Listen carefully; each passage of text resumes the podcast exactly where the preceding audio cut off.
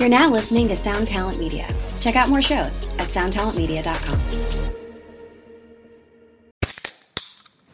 Hey, what's up, everyone? I'm Matt McGachy, the vocalist of Cryptopsy and the host of the Vox and Hops Metal Podcast, where I sit down with fellow metal musicians. We talk all about their lives and music while sharing killer craft beers. If you've ever wanted to sneak backstage and share a beer with one of your favorite musicians, well, Vox and Hops is the podcast for you. This week on the podcast, I had an amazing conversation with Morgan Lander and SJ Jones about Kitty Pig. There is this episode and over 450 other ones to help you enjoy life, metal, and craft beer. So what are you waiting for? It's time to become a Vox and Hops head. Cheers!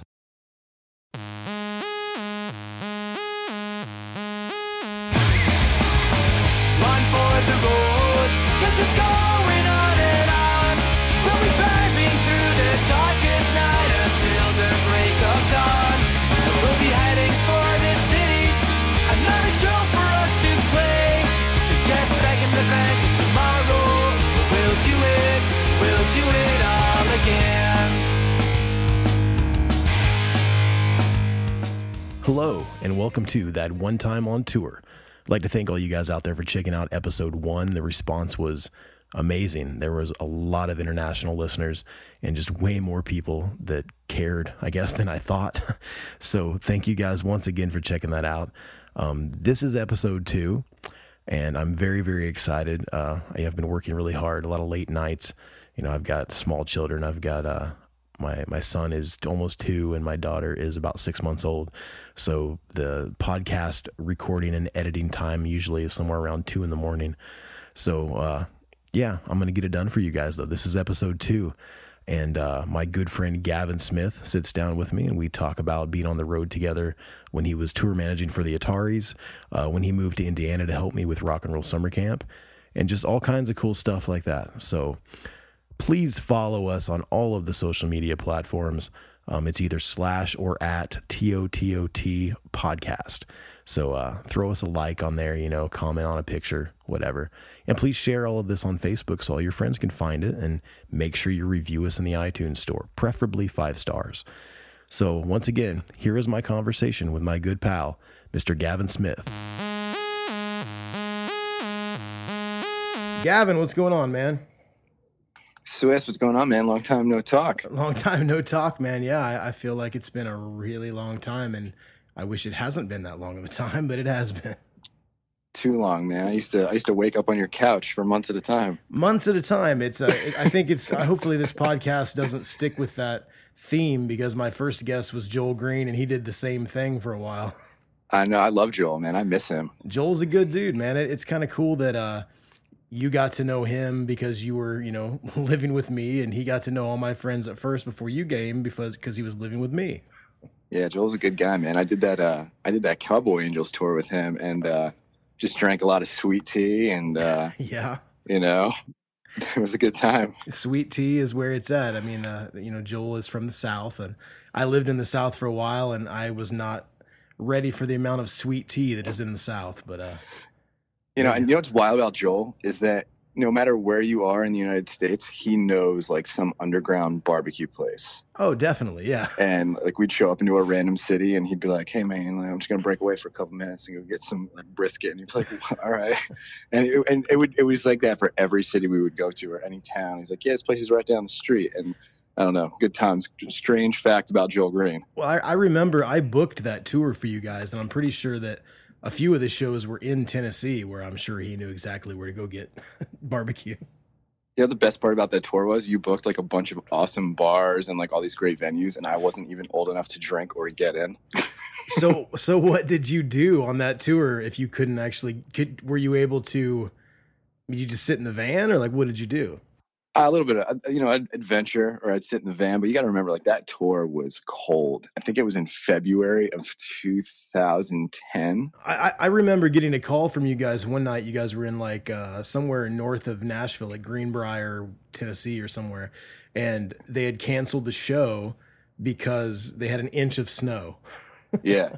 Yeah yeah yeah. It was it was a lot of that and i remember like a couple of those shows too. Like we'd show up to the one bar and there'd be one person there i'm like yeah we're not waiting here we're you know pack it up Well, and the funny thing is, I mean, you know, you're from Pennsylvania. you know, you taught snowboarding for a while. I'm in Indiana. I was in Indiana at that point. Now I'm back in Indiana. So it's like an inch of snow doesn't shut anything down anywhere except in the South. Yeah, exactly. Yeah, it, yeah. They, they they panic and they don't drive, and it's a state of emergency. I mean, I've done, you know, full Canadian tours in January. So I don't want to hear anybody grab about an inch of snow in Tennessee. yeah, good point. Good point, man. So um, this is that one time on tour. This is my new podcast. You are guest number two. So uh, I hope you're excited. That's pretty cool, right? It's an honor, man. I appreciate you thinking of me. Well, what I want to do, I mean, you know, of, of course, eventually I'm going to talk to all kinds of people, but uh, these first few episodes, I really want to kind of dive deep into people that I have, you know, real real life experiences with, and you know, you and I did a lot of touring together. We got to be very close, you know, just like Joel. You came to live with me for a while. For some I reason, did. I was like dragging everybody to Indiana. I don't know why I did that. No, I think I lived with you. I was. I think it was on and off for what was it about two years? Two years, yeah. I mean, you would go Yeah. back for a while, and then you'd come back. But I mean, you were there through a lot of you know turmoil and different things that happened with the you know the Ataris and different bands that I was in. But you were also there for a lot of the good times, and I don't know. I just feel like I want to start. First off, l- let me start off when we met. So, uh, how about you tell me what you remember and like what was going on and and like if you remember the first time we actually hung out, I'd like to hear your, Yeah. your take on that. So I think, if I remember, it was 2009, and I was on tour with Pull, with my band, Pull the Pin. But I was actually my band. It was kind of on and off. I either played guitar or I tour managed. It was like depending on you know if the stars aligned. It was like I don't know. It, I was you know I, I played guitar with this band called Pull the Pin for a while, and I left the band. And then um, I started hanging out with those dudes again, and they, just tagging along on tour. And they needed a tour manager, so it was 2009, and they were going out with the Ataris. And That was, was us. East- yeah, yeah. And I think it was an East Coast run. I think it was from I- think it was New England down the coast to Florida and then and back or something like that. well, I know that you Um, you guys we met up with you guys. Uh, we were heading out to Bamboozle, right. and then we were going after we played Bamboozle, which is a really funny story about that. That I'll tell really really quick. Uh, we played Bamboozle. Our drummer at the time, Jake, was super young. Right after we played, or the day before we played Bamboozle, we had the day off. Uh, so he flew home, uh, went to his prom, got crowned prom Yeah. king, prom king, and then flew back, played Bamboozle at Giant Stadium, and then at 7 p.m. that evening we flew to South Africa. So it was kind Well, that- of crazy couple days. That was the year too. It was hoodwinked, and you guys were the Misfits. Yeah, we did the Hoodwinked Festival, we did the Yep. Misfits set, and then the next Yep. day at Bamboozle we actually played an Atari set. Yep, I remember that. That's cool. But yeah, I, I remember we met you guys, and we did a couple weeks before that happened, and then we met back up with you guys after hmm after we got back from Africa because I believe there was still like six weeks of the tour or something. At least for us, I know you guys didn't do the entire thing. No, no. Um, but I think, I think one of the first conversations that I had with, I think it was by the time we got to like North Carolina. So there were definitely some dates in between where there wasn't a whole lot of communication, and it was just. Well, "Hey, I, I remember. I mean, you know, you guys were brand new on the tour. It always takes a while to warm up, Right. but and I don't really remember knowing exactly what you were doing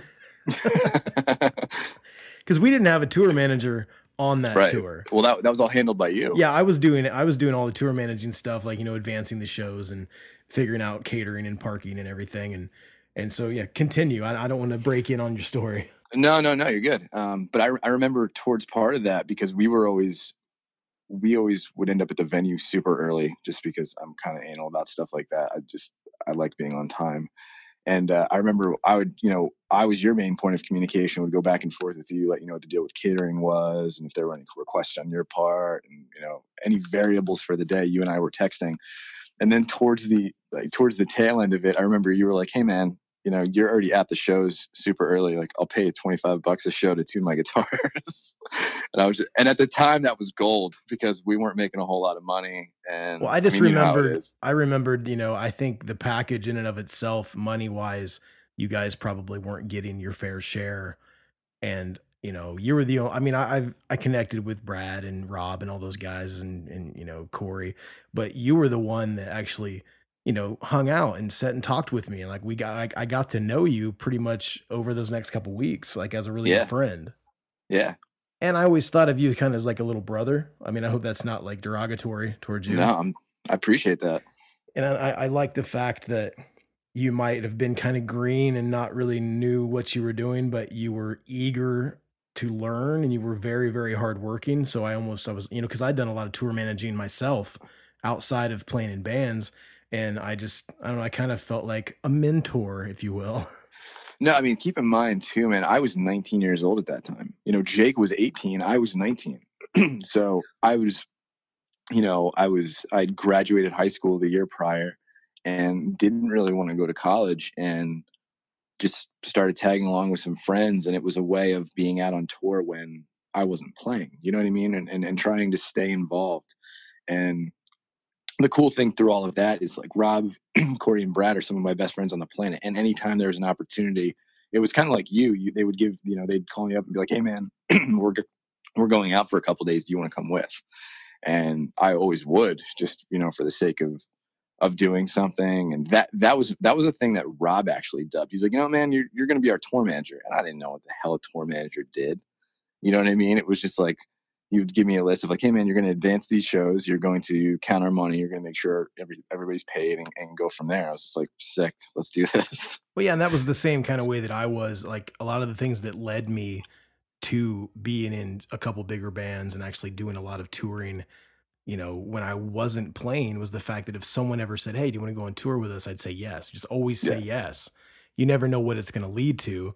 I mean, you know, I played in Brazil, I played in Undermined, I was in the Ataris. Like you know, a lot of those opportunities came because I said yes to things that maybe I sh- I wouldn't normally have said yes to.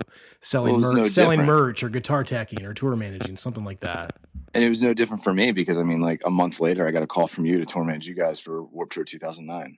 So, do you remember any like cool stories from the first tour that we did together, like before you were actually with us as our like a crew guy? Any stories from that tour? I mean, that tour, I I don't. I'm gonna be very honest. I mean, I think it was. I have an um, amazing picture of you in Jacksonville asleep in the venue. Oh, all right. So I do remember. Yeah. So I remember that hurricane. That was at Jacksonville Beach. Yes. Yes. I remember that. And I remember like standing out on the beach and like the Coast Guard was just like yelling at us, like, what are you doing? And it, we were just so excited for it because we thought the show was going to get canceled. That was a big show too, and I think the thing that helped that show, I mean, we had a good draw, especially Florida was a great market for us, but that show in particular, I think because the weather was so horrible and a lot of the other local businesses had shut down, that we had a massive amount of people there that might not have been there otherwise. Yeah. No, definitely. Because I remember it was walking through that turnout. venue and it was just massive, man. There were so many people there. No, I just I remember that uh you guys are pretty like wide eyed and like everything was cool and fun and we were kind of the bitter old guys. But then when I saw you guys having so much fun, I had more fun. I get it. I mean, so thank you for that because I think I Yeah, enjoyed the no tour a lot more. But uh but yeah, so um when you actually got the call from me to do Warped Tour with us, um which there was there was a whole process behind that. I mean, you know, I had to I I was a champion for you. I wanted you to come out on the road with us because I knew you do a really good job. we were doing the Warped Tour and you know as well as I do, you need somebody to have your back in a, in a situation like that because that tour is is brutal. I was definitely not ready for Warped Tour. I don't think any of us were. plus, we, plus we did it in a, we did it in a van, which was probably not the best idea. No, but you know, I you know, I remember the most about that tour. I remember getting a call from you. I was living with my parents at the time, and they were like, "Yeah, go for it, have fun, whatever." And I remember I drove out to your house in Muncie and hung out there for a couple days, and then we split. But I remember prior, you and Brian asking because I'd never done a West Coast tour at that time. I'd never been to Indiana. Um, but you had asked me like, "Hey, hey, have you ever been to St. Louis?" I was like, "No," and you were like, "We're going to show you the arches," and then, "Well, we're going to Arizona. Have you ever seen the Grand Canyon?" Oh yeah, that like, that was my. It, the cool thing about that was is that whenever we would drive, because Chris was already in Arizona recording, and we were supposed to pick him up and then head out to the Warped Tour dates on the West Coast, and we are going to work our way back east. And we never really, Brian and I always, you know, whenever we'd have to drive somewhere, it was just get there, get there, get there. But we thought if we left early and took our time, we could actually turn it into this cool road trip. And p- part of, you know, talking Brian and different and Jake and you know everybody in the band into that was the fact that you were coming and you'd never been to those places. I'm like, oh, we can just like make this a family vacation before we get to Warped Tour. Oh, and it was. We- we saw all kinds of stuff, man. I remember that water pump that blew out, and we Oh. were stuck in Gallup, New Mexico. You know the? I'm, I'm wanting to say probably seven, eight years ago, like the last time that I went, that I drove out to, I drove out to San Diego, and I stopped in Gallup and I got a soda at that gas station next to the hotel, and I drove, I drove by the little bar. Brian and I walked like two miles to this bar because we were so bored. But yeah, we were we were stuck there for what like three days. It was it was a couple days, yeah. It wasn't. A I bad, remember it wasn't a bad place to be. It's a kind of hills have eyes kind of vibe. Oh, it was yeah, it was terrifying. It was literally in the middle of nowhere. Well, if you remember though, it was like what like 120 degrees. We're driving down the road in New Mexico, and all of a sudden we hear something, and it gets really hot in the van, and we pull off the side of the road, and yeah, we have no water pump. I hate to be like that negative guy, but like I feel like from every tour that I've done, I remember all of the breakdowns more than anything. I think the reason, I mean, I'm the same way back tours all the way back to when I was like 18, 17, 18 years old. I've had a lot of breakdowns, as is anybody that does a lot of touring. And I think you, those stick in your mind because even though it's negative, you usually get really good stories out of the breakdowns. Oh yeah, hands down. Because I mean, Gallup, New Mexico, nobody knows anything about Gallup, New Mexico, but we spent three days there and actually had a pretty good time. Yeah, we stayed at like a, like a we stayed at a TA or Yeah, we stayed at a TA. And I just remember we were waiting that last day. They said it was going to be done. Like the mechanic said it was going to be done. And we're watching Little House on the Prairie on an old big screen TV at the truck stop. Yeah, I remember that. We met that one guy that like was he was hauling horses and like he didn't have any money for gas, so like we gave Oh, him some yeah. money for gas. He was a super nice guy. Yeah. Maybe I he also was, remember uh do you remember the Petrified Wood Museum and that llama farm? I do remember that, yeah. and I remember uh yeah, what else? Man, there's so many weird things that we did on that trip. Like every i feel like every time we saw some random billboard we would we had to stop Well, did did was that one of the times that we stopped uh to see the thing? Do you remember that out there in oh New Mexico? find, we were like and what exactly what is the thing and that that's Well, you you know, see- that's the gimmick And yeah, in, anybody anybody that's made that trip, you know, out out west has seen those billboards. And you know, for like a hundred miles out, it's like the thing. Come see the thing. Blah blah blah blah blah. And you get there, and it's a little truck stop, and you pay your dollar or two dollars to go through. and when you get there, it's just like a mummified child or something. Like it's not what they claim it to be. Some crazy thing. It, I don't even. It might have been fake. I mean, it's it's a total roadside gimmick, but it was pretty cool. yeah i remember we got we were in i think we were in arizona i don't we were we were getting gas and i was the last one in the van i got cornered by like those three dudes and they were like they were i think they were like selling pcp or something and the guys like do you want some and i was like no and then you showed up i was like chris and of course you show up like bald head skulls tattooed on your neck like leave him alone yeah. like like my dad there to save the day. Dude, there I've got a lot of stories like that. Actually, there's stories about how I'm sort of an asshole. Um, one time I was on tour. Um, I think this was a Widow Jenkins tour, so it was like Brian and Joel and everybody and Aaron, everybody that was in the Widow Jenkins. Uh, it might have been an Atari's tour. I don't remember what it was, but we were coming home. We drove all the, all night. It was like 7 a.m. We were at a truck stop. We probably had like an hour and a half to get home. And um, on that tour, nonstop, people had been like bums that had been coming up to me wanting money, you know, wanting cigarettes, whatever. And I was so over it, and I had just woken up in the back of the van, and I was walking into this this truck stop, and this guy goes, "Hey, can I excuse me?" And I was like, "No, I won't give you any fucking money." and he goes, "Dude, I just wanted to know if you had a jack. I have a flat." oh no! and I felt like such a prick, man. But uh we get Brian and I gave him the jack and helped him change his tire. So I guess I feel better that we actually helped him do that. But you know what my favorite you know what my favorite part about that tour was that like in the, in that era and i know you remember this vividly i that was this was like when twitter first came out okay. and yeah. and um my mom had my twitter because i was like updating stuff and putting pictures up and brian put on twitter that jake and i were rolling on ecstasy at the grand canyon and blowing on each other's shoulders and my mom saw it and was like i remember she called me freaking out and she's like i don't know what you think this is like I totally I totally remember that because I think there was talks about your mom like wanting you to fly home and oh yeah she was just like yeah i, I remember and we still bring it up Like, I, I, remember, can't like, believe that your mom like actually likes me after all that. hey man, you know what? It, like they're super cool about it. Like even during that time frame, because I'd I wasn't going to college and I was going to tour. They were like, hey, if you want to do this, like just you know figure it out. Yeah. You know, if that's what you want to pursue, then that's fine. But you figured it out. And I just remember that phone call, and it wasn't even true. That was the best part. Well, yeah, it wasn't true. We we were at the Grand Canyon. I don't think anybody was rolling on ecstasy. no, nobody was. It was, but it was hilarious. And I just remember being like, "Mom, it's not like that." And know, it- it's I'm- hilarious that, that your mom would think that you would put something like that on Twitter as well. Well, Brian did. Well, no, but the, the, the fact that like you're rolling so hard that you're actually going to tell the world through social yeah, media. Yeah, yeah, yeah, yeah. And it's, I mean, it's just funny because I mean, I was a kid. Like uh, the the thing is, like a lot of the tours that I did was bef- bef- uh, like before I was even old enough to drink. Oh yeah. Well, I mean, I know you were. you mean, like- well, how old were you when you did the Warped Tour with us? Nineteen. Yeah, so you were. Yeah, you couldn't drink at all. I mean, I guess you could drink at the barbecue, but uh, you know, n- not Yeah, I legally.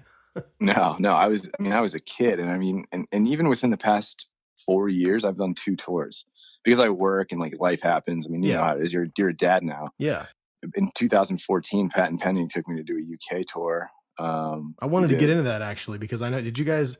Was that a headliner, or did you guys go over there with somebody else? No, I mean they had gone over a bunch of times with Bowling for Soup and really created a name for themselves. When I went over with them, it was a headlining tour, and it was with Suburban Legends and this band called the Hype Theory, and it was so fun. I mean, the big rooms, like we were doing the O2 academies and Wow. stuff like that.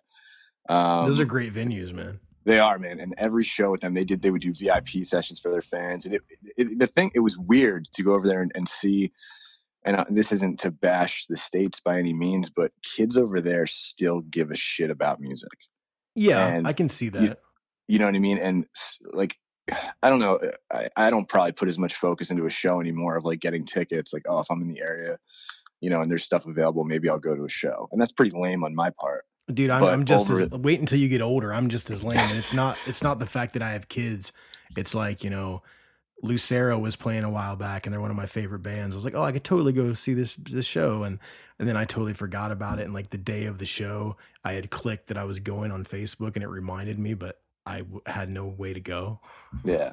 I just don't I don't know. I think and maybe a lot of it it might be the same for you, but you've done so much touring and you've been around music so much that it has to be something that you almost can't live without seeing to actually go and spend the money. I'll agree with that. And it's got to be the right band and Well, like someone asked me the other day, they're like, "Oh man," they tagged me on something on Facebook. They said, "Dude, Metallica is coming to Indianapolis." And I was like, "Yeah, I've seen them 15 times when they were good." So I mean, no, no offense. I love that band. That is the band that got me playing guitar. That is like my band. But I'm not gonna spend 120 bucks for nosebleed seats at an arena when I've seen them. You know, I, I saw them with Jason Newsted back in '88. Like I, I don't need to go see them. I wasn't even born yet. Yeah, I know. It's crazy, man. it's wild. But yeah, I mean, and then the last tour that I did was um, this past um, uh, December. I did a, a short run. Patent Pending brought me out again with uh, with Simple Plan and Hit the Lights, and uh, did some make updates um, from the hurricanes that hit down south, like throughout Texas, and and you know some of the weather made its way up to Tennessee. So we did some of those some of those shows that had been canceled on the original run.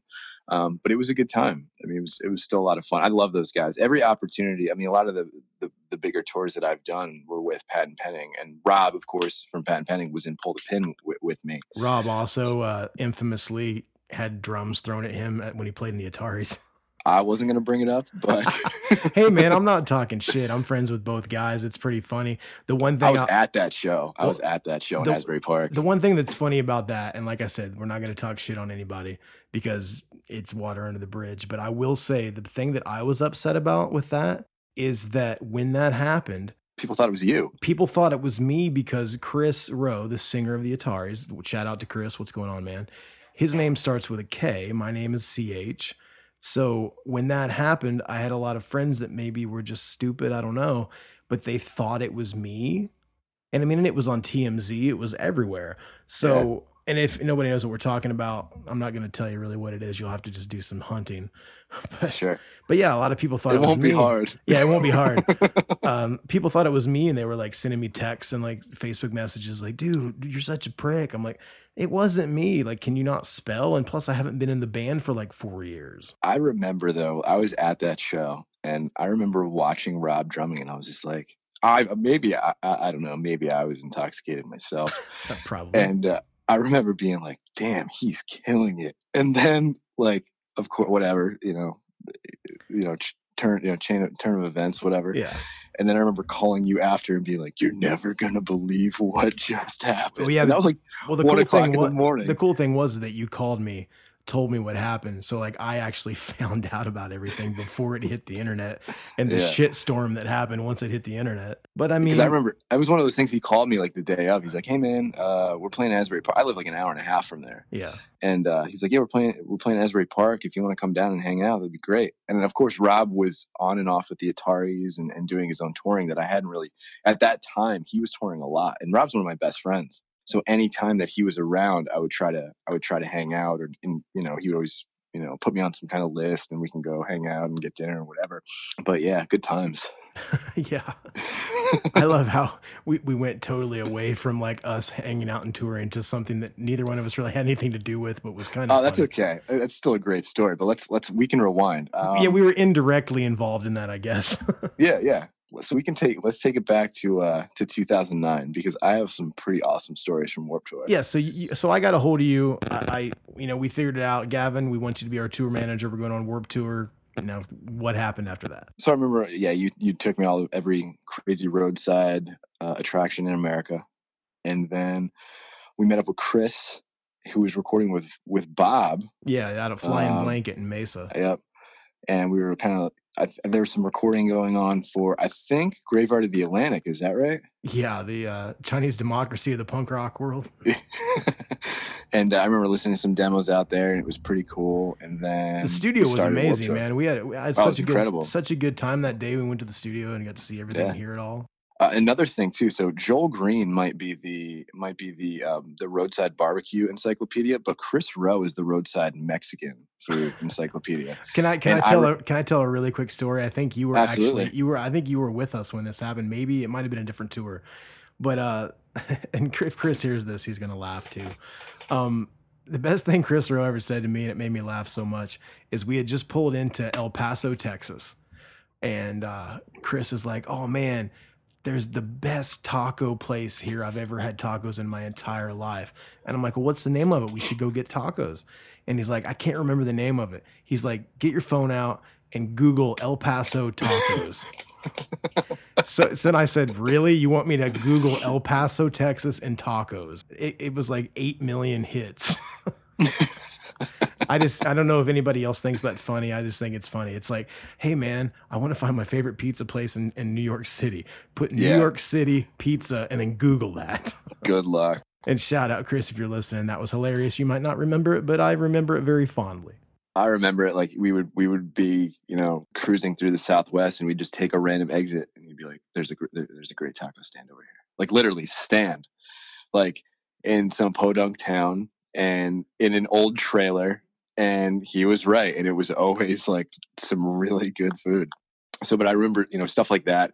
Um, I remember San Francisco Warped Tour 2009 Oh, great And story. I know where you're going there- with this. there was a so I, I if I remember correctly, and I might not because this is ten years ago. I, there was like some kind of noise ordinance, and the schedule got changed or backed up. Well, well, normally, if you're the first band on Warped Tour in in most cities, I won't say all cities because you're getting ready to tell the story, but in most cities, if you're the first like opening band, and, and the schedule changes every day, it could be us one day, Bad Religion the next day, NOFX the next day. Right. There's really no headliner on that main stage. It's Right. just kind of the luck of the draw, and that's what's so great about Warped Tour. There's no rock star bullshit, you know. But uh, yeah, the, normally the bands would start I think at like 12 or like 12:30. And that day they start at like eleven or like ten thirty or eleven. And yeah, it was. we it knew was early. we knew that we were first that day, but we were still at the hotel.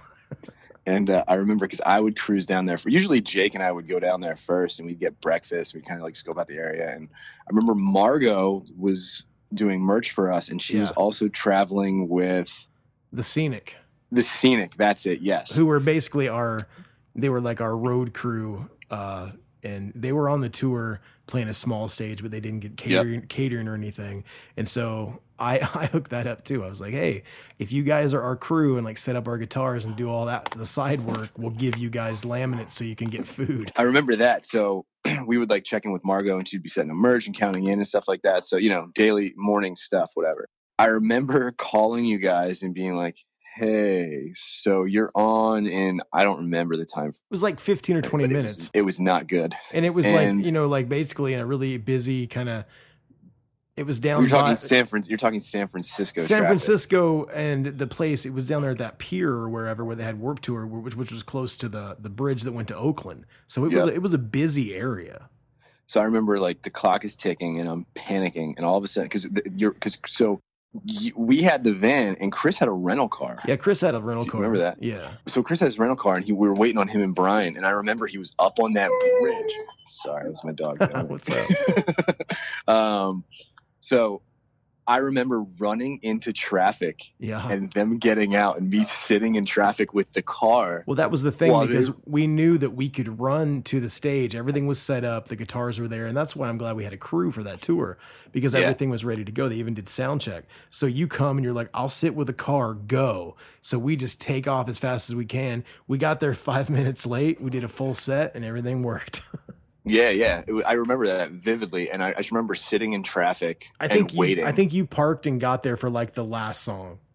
I, if that, If, if that. You might have been there all day. I don't know. it was it was crazy though. I remember just sitting in traffic. But even so, rewind. We were in L.A. We're in Pomona. This is days earlier, and I remember you and Kris went out for sushi. You, you went out for sushi, Well, and I remember listen, you. we, here's here's what happened. It it ended up being going to get sushi, which kind of made some people mad because it was you know it was the pre the day before Warped Tour starts where you do like the rehearsal day, and so Kris and I originally were going to go have lunch with Mr. Brett from Epitaph because I- I Epitaph I remember Epitaph had shown interest in putting out the new Ataris record.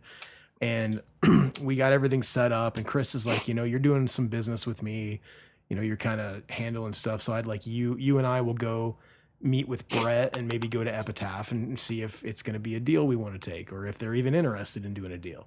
So we leave and like five minutes after we leave, we get a call. Oh, it's, it's, it's off. You know, something came up. We can't go see Brett. We can't go to Epitaph that day.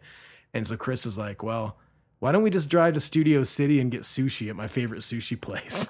No, but but what, so I wasn't I wasn't even going to jump into that. But Uh, I was just, you- I'm just, I'm being totally transparent on this podcast. No, no, no, no. It's no. The funnier part. No, I mean it's not funny. But I remember you calling me and being like, "Dude, I'm stuck. Like we're stuck in traffic. Like we're not getting back." And Oh like, yeah, because "Okay." we, we were planning on even though we were going to you know hang out with Brett and go to Epitaph or whatever and get food, we were still But- planning on being at the rehearsal No, day. but do you remember why there was so much traffic and why you couldn't get back? Yes, I do remember, and I'll I'll tell that story right now because I have some amazing pictures that I'll have to put up with like the show notes from this podcast. Well, not uh, only that, but like Michael Jackson died that day. Well, that's what I'm saying. Michael Jackson died, and we realized we realized the traffic was worse than normal LA traffic, and we also realized that we were like two miles away from the LA Medical Center yeah, where he was. where he was. So we we got off the freeway and went to the LA Medical Center just to drive around, and like E Entertainment News was there, and there were people outside with like you know dolls of Michael Jackson and signs and it was the craziest thing I'd ever seen in my entire life. But yeah, I forgot all about that. Michael Jackson died that day and I was in a Del Taco. I was like in a Del Taco with Brian and Jake. I just remember that across the street across the street from our hotel there was an In-N-Out which was amazing. Yes, it sure was. And you guys, you guys also, I don't know if it was that night or the night after that. I think it was that night. Finch was playing a show down at, At the Glass House. at the Glass House, yeah. and you guys all went and saw Finch, and I stayed at the hotel and watched True Blood on my iPod. Well, that was also we were out swimming at that pool and we met the dudes from the Exposed. We met the guys from the Exposed, yeah. who I still who I still, you know, I mean, of course, I mean they're not a band anymore, but I loosely like hit those guys up on Instagram to say, "Hey, how are you?" and I'm still and friends so with those guys on Facebook too, and I'm pretty sure that uh, that uh, they're going to my. I think maybe Mark's going to be a guest. I haven't really talked to him a lot about it, but I'm going to try to get those guys on here too. Sim Sim put out an acoustic record and was doing some stuff with Chuck Ragan, and eh, I think he lives in California now. But um, but I remember meeting those dudes because we went with them to that. That was the Warped Tour. I think that was like the opening party Yeah, with totally. Finch at the Glass House. It was and Finch and ended up some. Who was the other band? It wasn't just Finch or somebody. I don't remember. But I just remember that I was really into True Blood at that point, and I had the entire first season or second season on my iPod, and I started watching an episode. Then you guys were like, "Let's go see Finch at the Glass House." I'm like, "No, I'm just gonna chill." Do you do you remember when we went to Dallas and we pulled up to that hotel and that guy in the wheelchair had two guns on his lap and like greeted us? I, re- I I remember that that whole thing. Yeah, we were in Dallas. Um, there was something. There was some show, some show that that the Gallows or somebody was playing, and like Henry Rollins was supposed to be there. Do you remember that? I don't. Well, and I just remember that like we were gonna go see Henry, and because I'd spoken to him a couple times, and like he he thought it was cool that you know in the Boys of Summer the Ataris changed. Kris changed Deadhead sticker to Black Flag sticker, so that was my in with Henry Rollins. It's like, oh yeah, cool, let's talk and be best friends, and, and it didn't really happen. I I've invited him to Christmas a couple times, and he always sends me an email back, and he goes, "Hey Chris, thank you very much, but I'm going to be in Southeast Asia." but uh but yeah I, I remember like we were at the motel 6 in dallas and we went down to the pool and motel 6s are normally kind of sketchy anyway but this one seemed particularly sketchy and there was a guy in a wheelchair and he had two what like glocks Uh, he, I just remember him greeting us at the van, and he, was a nice guy. Oh, he was, he was super, nice. friendly. Yeah, like super he, friendly. he wanted to hang out and like be our buddy. But I was a little freaked out because he had two guns on his lap. and like, and that's not an exaggeration. That's not just make like. There's no. That's the absolute truth. Yeah, that's the absolute truth. Like I remember walking to the pool and he goes, "Hey, what's up, guys?"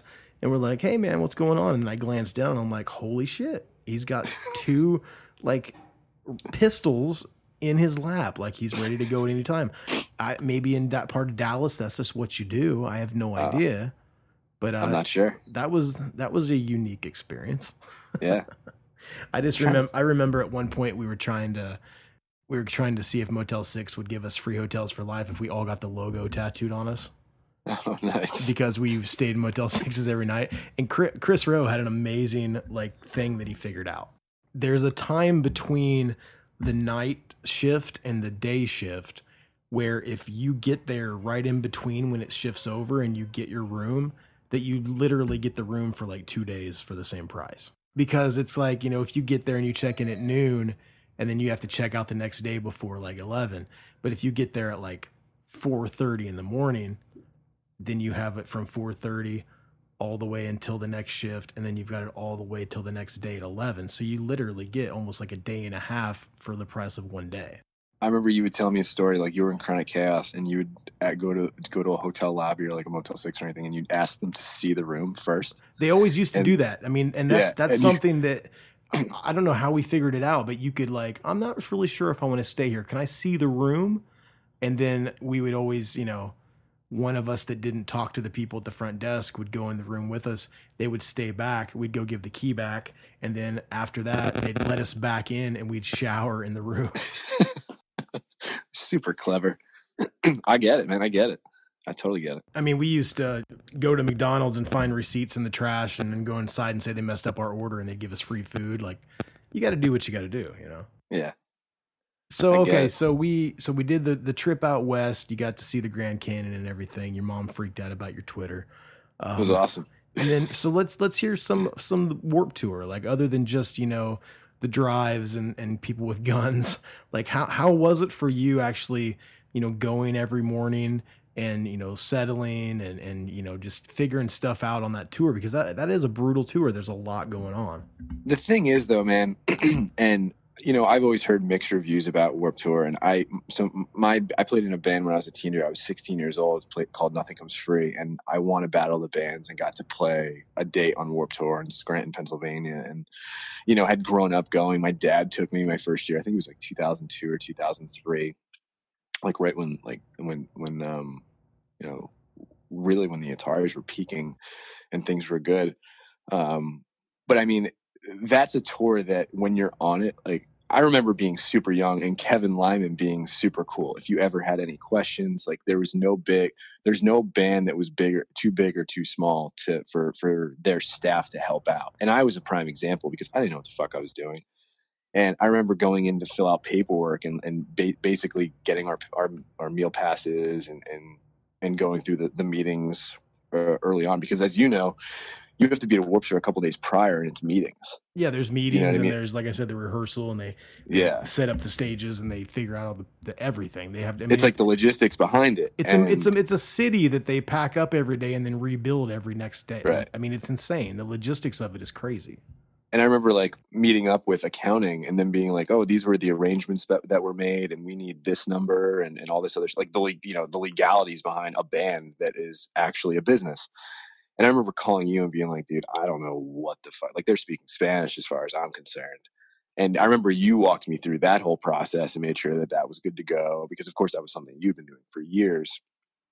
I mean, it's Um, it's still not easy though. I mean, because when you're in a band like the Ataris or you're in a band like you know Chronic Chaos or Pull the Pin or Patent Pending or whatever, you know, you're not always going to be on a huge tour. So some tours are just you know cut and dry handshake deals, and then some Right. some tours there's insurance and there's tax ID numbers and there's all kinds of crazy stuff. exactly, and that was a part of it that I had no idea about. Clearly, Well, You you, did, you did a good And- job. oh, thanks, man, I appreciate it. Yeah. You took a lot of the work later. away from me. I, I got that tour was amazing for me. I'm just gonna. T- I'll let all you know the ten listeners that we have. I- that that tour, I had someone that set my guitar up and tore it down every day. I had someone that changed the strings and tuned it and cleaned it. I had someone to do all the business, and I had someone selling merch. So for that tour, I got to play my show and then do anything I wanted the rest of the time. It was Yeah. amazing. I remember that tour. Like the, the cool thing was the Ataris hadn't done Warped Tour in years. And the shows were huge. I mean, that was the first time that I had really, I mean, the California dates were insane. Yeah, I, I remember in like Pomona, we played right after Underoath, and that was Underoath was killing it at that point too. Yeah. and I I remember I think we were sandwiched between like Underoath played, we played, and then Thrice played. Yep. So you know, Underoath gets done, they came off stage and like, hey, good job, guys, you know, and like, and then nobody left. I I thought. I mean, the Ataris had a draw as California. I mean, that's one of the best markets we had. But the fact that like you look out at the sea of 25, 30,000 people in Pomona for Underoath and then oh, nobody left. And Yeah. I always thought, well, is it maybe they really really like us or maybe they just didn't want to lose their seat cuz Thrice was coming up. Because there's always thoughts of that. Because then there was one day where we were like sandwiched between NOFX and Bad Religion, and Yep. I'm, I'm like, oh yeah, this is a huge crowd, but maybe it's because these people were like, it's like an Atari sandwich.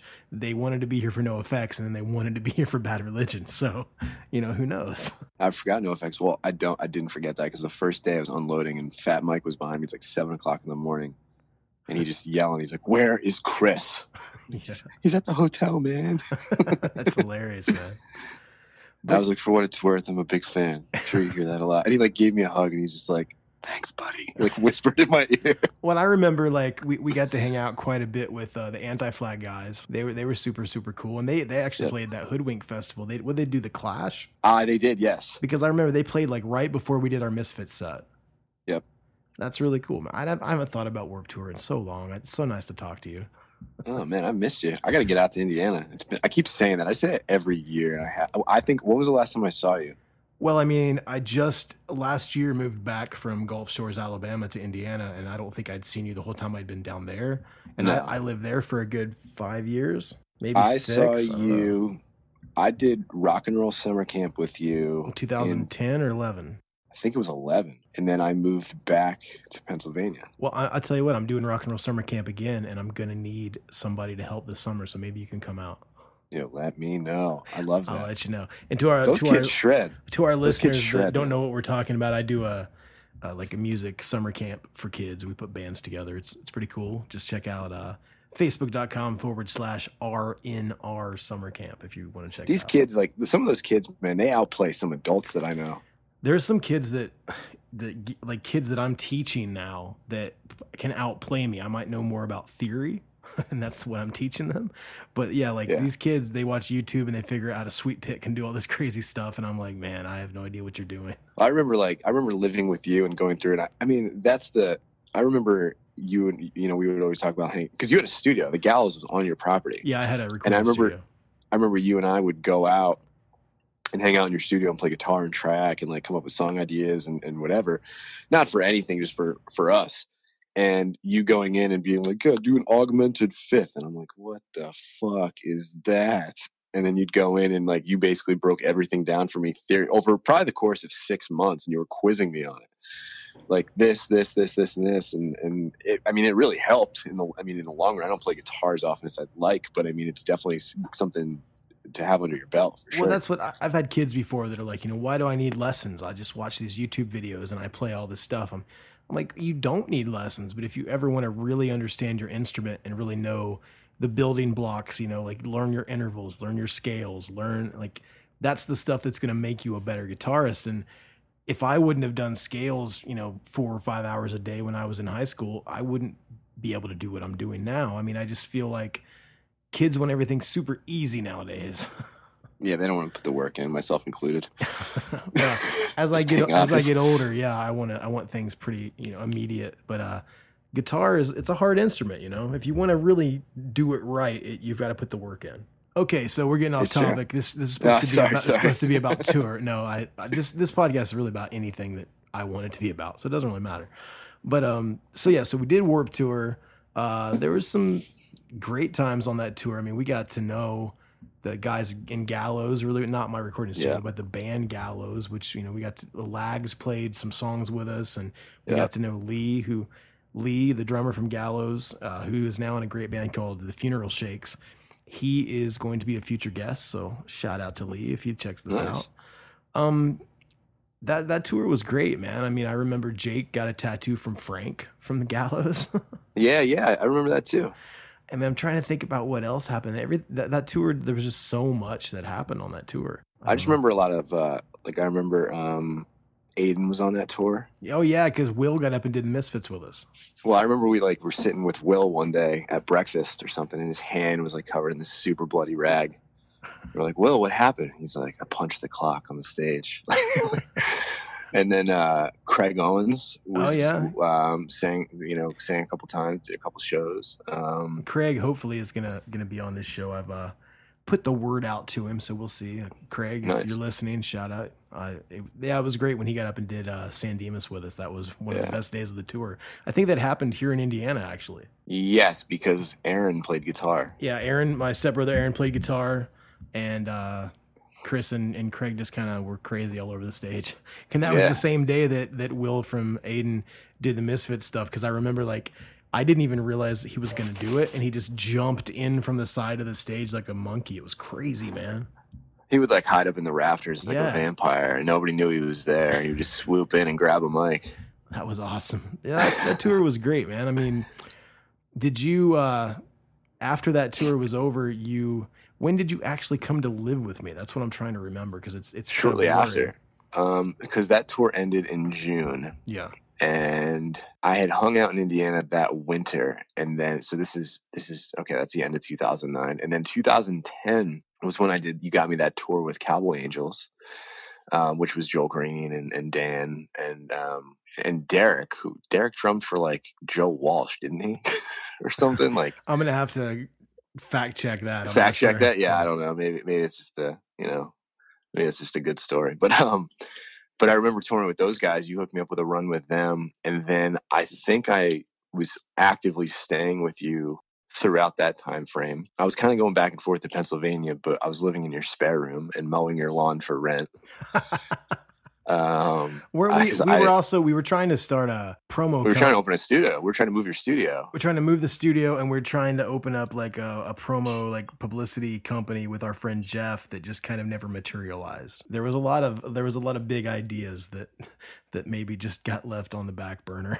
I mean, it could it could have been good. It was a weird time though, man. There was just so much going on, and but uh, that's that's that's for another podcast. That's for another podcast. Well, we've uh we're hitting close to an hour already, if you can believe that. oh wow, and I'm I'm trying to cap most of these. I mean, because you know the first few episodes, I don't want people to be like, "Well, a three hour episode." So, yeah, uh, no, I hear you. is there anything? I mean, that you can remember that just stands out, like a story? It doesn't even have to be with me and, and involved. Just something from your musical career that kind of opened your eyes, or just you know either something that made you realize you you're doing what you were meant to do, or you're not doing what you were meant to do? Anything like that from being on the road? I don't think any of it clicked or like materialized for me as a career because I mean now I work for a software company and I, I cut hair on the weekends and I kind of have my hand in a couple things. Um, if if something presents itself, I try to do my best to kind of step in and make myself available. I think for me at the time, because I was pretty young, the tour that I did with you guys was probably the most mature of a tour that I've ever done. And I mean that just because with Pull the Pin, I mean you've met those dudes. They Yeah. just they're they just they want to party. And Yep. um and i just remember like with them it was just a lot of crazy antics like one of my one of my memories of touring with with brad was he went through the wall of a hotel clean through a wall wow. like i think he was like jumping back and forth on the beds i don't really remember and he slipped and he went straight through the wall into the bathroom did you guys have to like pay for that, or did you just bail? Uh I, I well i mean i didn't pay for it Well, see, and like you, Um, you you've known me a long time, and you know that I'm not really a partier. right Like I don't really drink hard. I mean, I'm not like straight edge or anything. I mean, I just don't really drink. And yeah so there's nothing wrong like, with that and then well, the cool thing was like in the Ataris, nobody in that band really did a lot of partying. You know, right we all were kind of geeky, like just would do whatever. We just didn't do a lot of partying. I think that's since changed for a couple of the guys, but back in the day, there wasn't a lot going on. So when we would tour with bands that that was kind of their thing, I never really understood it because we didn't tour with Motley Crue. I mean, like if we, were, we were touring with bands normally that were smaller than we were, and I didn't want to have to pay for messing stuff up if I was drunk. So I can't imagine like other bands doing that. Well, the thing is, man, and and, it, and it's it, I have to like I, I kind of have to rewind. I I don't even think that we were drunk when this happened. so it was just I like goofing around. It just like I think we were just like it was probably one of those days where we were like super giddy because we could finally afford a hotel room, Yeah. and you know, eh, like staying at somebody's house is super cool, but it's kind of nice to sleep in your own bed and not on a floor. And I mean, it is what it is. I wouldn't trade any of those times for anything, but.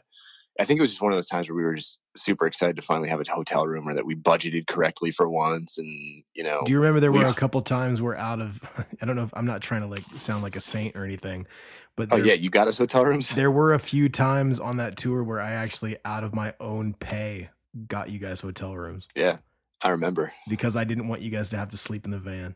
Yeah, I remember that. Oh, you did that in Florida for us because it was like one of the hottest days of the year, and you're like, "There's no way you're sleeping in a van." I think it might have been in Gainesville or somewhere. Do you remember that? Somewhere close to Gainesville. It was somewhere in Central Florida. I'm not really sure where, but I just remember there were so many times where I mean, you guys were getting whatever you were getting paid. I can't remember what it was. I don't remember. But there were times where I was just like, I'm not gonna let these dudes sleep in their van. Like we just played a sold out show. like yeah, we had this like uh we had a '93 GMC Vandura, and uh, I when Rob bought it, there were dead rats all over it, like in it, and he was like, "This is perfect. I'll take it." and that thing was home, and and it broke down every time we toured in it. We slept in it because there was like a fold down bed. It so it, it it loosely caught fire, and what I mean by that, we were cruising on the highway the one day, and we smelled something burning. We're uh, we're somewhere in Pennsylvania. We're coming. We were coming back from Long Island on our way to Cleveland, and we did everything in teams. So it was like Rob and I would drive, and you know one of us would keep each other awake, and then Brad and Corey we would switch, and you know every other tank of gas. I mean, you know how it is.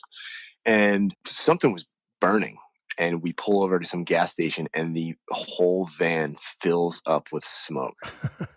And we're like scrambling, like to throw. Like I, I think he like we were still moving, and he like slammed it in the park and we're jumping out and corey's trying to like get his shoes on and brad like pushes him out the van the whole thing is eh, like it's not engulfed but it's it's filling up with smoke and we didn't know why and on your i mean on the podcast you talked you you talked about um your your first episode that guy on tour who like knows how to fix everything Yeah, I've always been lucky to have Yeah. someone like that. like for us that was anthony from patent pending and we were on we were on tour with them and we called them like so we didn't know what to do he's like here's what you're gonna do. You're gonna call aaa because they're from long island so it's like thick accent whatever. And they ended up showing up and, and helping us. We ended up towing the van back to the poconos where we were from and jumping in with them with them. But it's every every now and then because brad brad's a beer rep now and he travels a lot.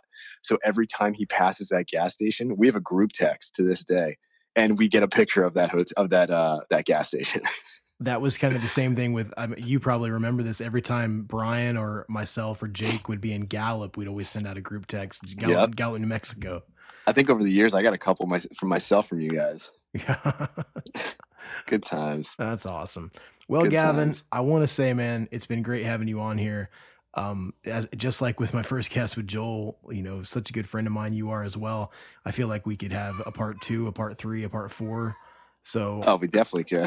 I, I think we're probably going to do a part two. Uh, so if you're into, Sounds good if you're me, into man. that, I'll let you know the details on that, and we'll come back. yeah, But, keep me in um, the loop. I'd love to. Is there anything you'd like to promote? I know you're not on Facebook, but like, do you want to promote your Twitter? Is there anything you know, anything coming up in in the future you're doing musically or otherwise? Probably not, being honest. um, uh, I would. I mean, if I could throw a plug out there, I just want to thank you know some good friends. Thank you for for bringing me out on tours. Thank the dudes in Patent Pending and you know for always taking me out and, and always thinking of me when I needed you know jobs or wanted to kind of get my feet wet in touring. So um, for me, it was all about who I knew. Yeah, I mean that's I think that's how it is for everyone. It's Yeah. all networking, and like I said earlier, don't say no to stuff. Yeah. Just say true. yes and then figure it out, right?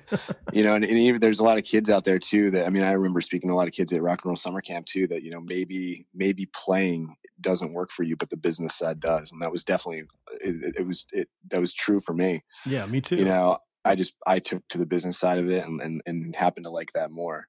So I mean, there's so many ways around it to stay involved. Maybe maybe it's tour managing, maybe it's teching, maybe it's booking, whatever it may be. And So we, we put that emphasis so much in at camp with the kids too, because I tell the kids all the time, if you want a career in music or in the music industry, there are so many like outlets. You don't just have to be in a band. You don't just have to play music. There's so many other things you can do. Because I mean, you and I have never technically played in a band together, but we have a history and I think of you as an equal. Do you know what I'm saying? I appreciate that, man. Thank you. Well, no, dude, you're you're one of my best friends, and like you were there when some of the biggest, best stuff happened in my life, man. So thank you so much for being a part of it. Absolutely, man. Well, you know, hopefully we could do this again, and I got to get out to Indy. Yeah, you got to come see us, man, and I got to get out there too. I've not been to Pennsylvania in a very long time. You're not missing much. You're not missing much in Indiana either, so. well, hey, I, I just want to I want to thank you. I hope to have you back on the podcast soon, and plus, I hope to just talk to you in, where people aren't listening. Sounds good, man. I'll hit you up soon. Okay, man. Love you like a brother. I'll talk to you soon, buddy. Love you too, man. Long time. Talk to you soon. Bye. And there it was, my conversation with Gavin Smith. Uh, thank you guys so much for checking it out. If nothing else, this podcast is a great excuse for me to talk to my friends and have someone listen to it. So thank you guys so much for listening. Uh, next week on episode three, we're going to have very special guest, Mr. Ty Fury. Uh, played guitar in the band Trapped. Yeah, the Headstrong guys. Headstrong, I take you on. Those guys. Uh, we met back on the Monsters of Rock cruise in 2013. Ty's a great guy, amazing guitarist, uh, and it's going to be a lot of fun to to you know shoot the shit with him. So uh, I can't wait for next week. Uh, like us on all the social medias, TOTOT podcast. Uh, review us in the iTunes store, and uh, thanks again. And I hope you guys are enjoying these. I'm going to keep putting them out. So uh, we'll see you next week. Thanks a lot.